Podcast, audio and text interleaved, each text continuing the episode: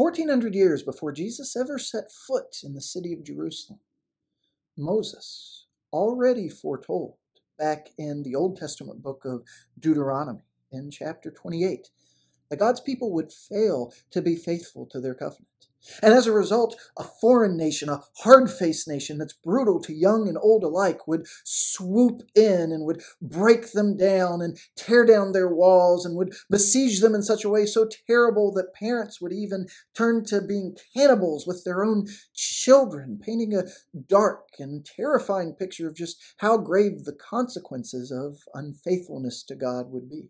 And even with those warnings, even with times of experiencing God's great blessing when the people were faithful to God as they did take the land He'd promised them, as cities were built up, as wise King Solomon, the son of David, constructed a magnificent temple for the worship of God, the people would be unfaithful.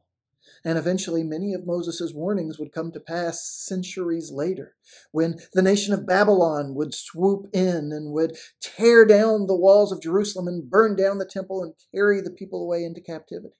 But even in times like this, when God's people would find themselves punished for their sinfulness, God still spoke of a hope and a future for them through the prophets. And so it was that prophets like Daniel would foresee events that would happen still after that, when there would be hope for one like a Son of Man to come and reign from God's right hand, but also seeing times that because of the unfaithfulness of some, grave consequences would be faced.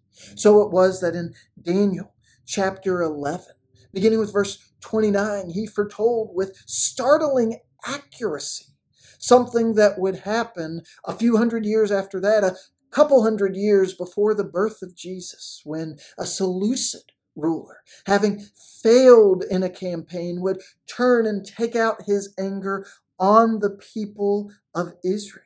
And Daniel predicted in Daniel chapter 11, verse 31, that forces from him shall appear and profane the temple and fortress, and shall take away the regular burnt offering, and they shall set up the abomination that makes desolate.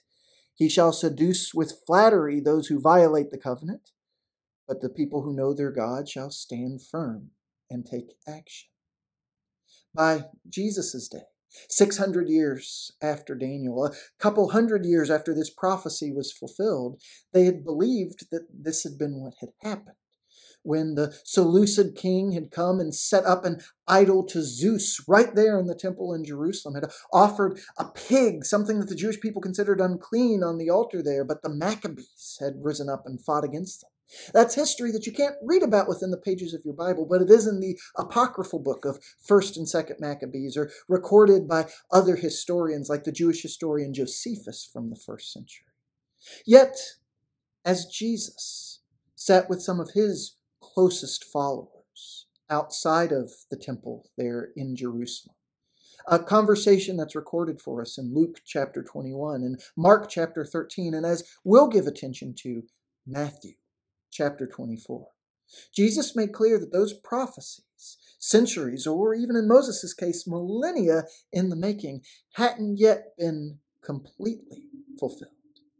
Because after telling his apostles that this temple that they were so impressed by in Jerusalem would soon be torn down so that one stone wasn't standing on another, Jesus talks them through what's going to happen over the next few decades. Things that many of those apostles would live through themselves and then, in Matthew chapter 24 and verse 15, he foretells something that will prove to be a pivotal moment in the history of the Jewish people and the city of Jerusalem where they were presently sitting.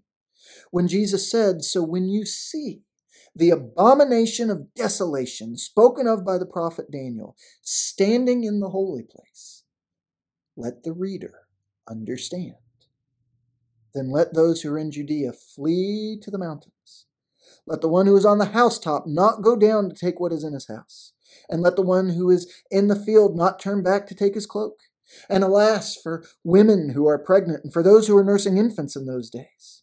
Pray that your flight may not be in winter or on a Sabbath, for then there will be great tribulation such as has not been from the beginning of the world until now, no, and never will be. And if those days had not been cut short, no human being would be saved. But for the sake of the elect, those days will be cut short. Then, if anyone says to you, Look here is the Christ, or There he is, do not believe it. For false Christs and false prophets will arise and perform great signs and wonders so as to lead astray, if possible, even the elect. See, I have told you beforehand. So if they say to you, Look, he's in the wilderness, do not go out. If they say, Look, he's in the inner rooms, do not believe it. For as the lightning comes from the east and shines as far as the west, so will be the coming of the Son of Man. Wherever the corpse is, there the vultures will gather. Now, sometimes this can be a difficult passage for us to read, but that often has more to do with how we approach the passage than with the passage itself. Because when we read biblical prophecy selfishly, when we assume that it's about us primarily, that it's foretelling something that's still in our future, we miss out on the tremendous blessing that could be there. Because if we look back and through the eyes of faith, through historical documentation like the inspired book of Acts or even other non inspired historical works from the first century, we see how everything Jesus said in the first part of Matthew chapter 24 was being fulfilled in the AD 30s and 40s and 50s and 60s. So it's only natural then that what we read here in Matthew 24 15 through 28 isn't primarily about some distant future. In fact, these are things that we see fulfilled for the Jewish people in AD 66 through 70. That's when the Jewish people would finally have one revolt too many against the Romans, against a hard faced nation known for its brutality, whose insignia for its army was actually an eagle.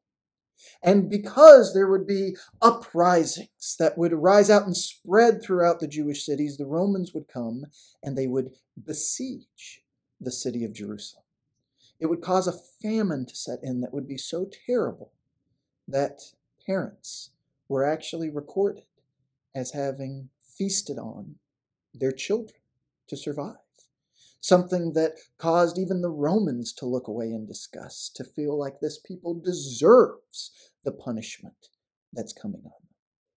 So it is that when we appreciate that history, history that's recorded for us by people like Josephus. If you don't have a copy of this or are able to find one online to read for free, you might find it very worthwhile to look at some of the history from that time frame because when you do, you'll see that what Jesus foretold here what he foretold here in the early AD 30s, what Matthew and the other gospel writers were inspired to record him saying in the AD 50s and 60s is exactly what happened in the late AD 60s into AD 70. So much so that some people question whether this was really something that Matthew wrote because it is so incredibly accurate. When we see things like that, or when we see how Daniel's prophecy in the period of time between 600 and 500 before Christ, or Moses' prophecy from 1400 years before Christ, gets so stunningly fulfilled in history that can actually build our faith. It can build our confidence that what we're reading here did, in fact, come from God because exactly what Jesus said would happen, or Daniel said would happen, or Moses said would happen, happen. In fact, a church historian from three or four hundred ADs named Eusebius would actually report that there had been no followers of Jesus in the city of Jerusalem at the time of the siege and its destruction because the readers did understand. They recognized the signs of the time as Matthew and Mark and Luke had recorded Jesus giving them, so that when these things began to happen, they left the city of Jerusalem and weren't among those who were so viciously, terribly destroyed. That's what Jesus' prophecy can do for us if we'll allow it. It can give us confidence confidence that Jesus knows what he's talking about. It can build our faith that this isn't just some book that some guys produced, but that it truly is the Word of God. And it can help us be sure that if all of these things Jesus said happened exactly like he said they would, then what he says about him coming again to judge the world in righteousness will happen too. But for us to receive that blessing, we can't just drop into Matthew 24 at any old point and make it about us, make it about our future. We have to appreciate where it fits in terms of what Jesus is teaching. So then we can be excited for what Jesus says is coming next.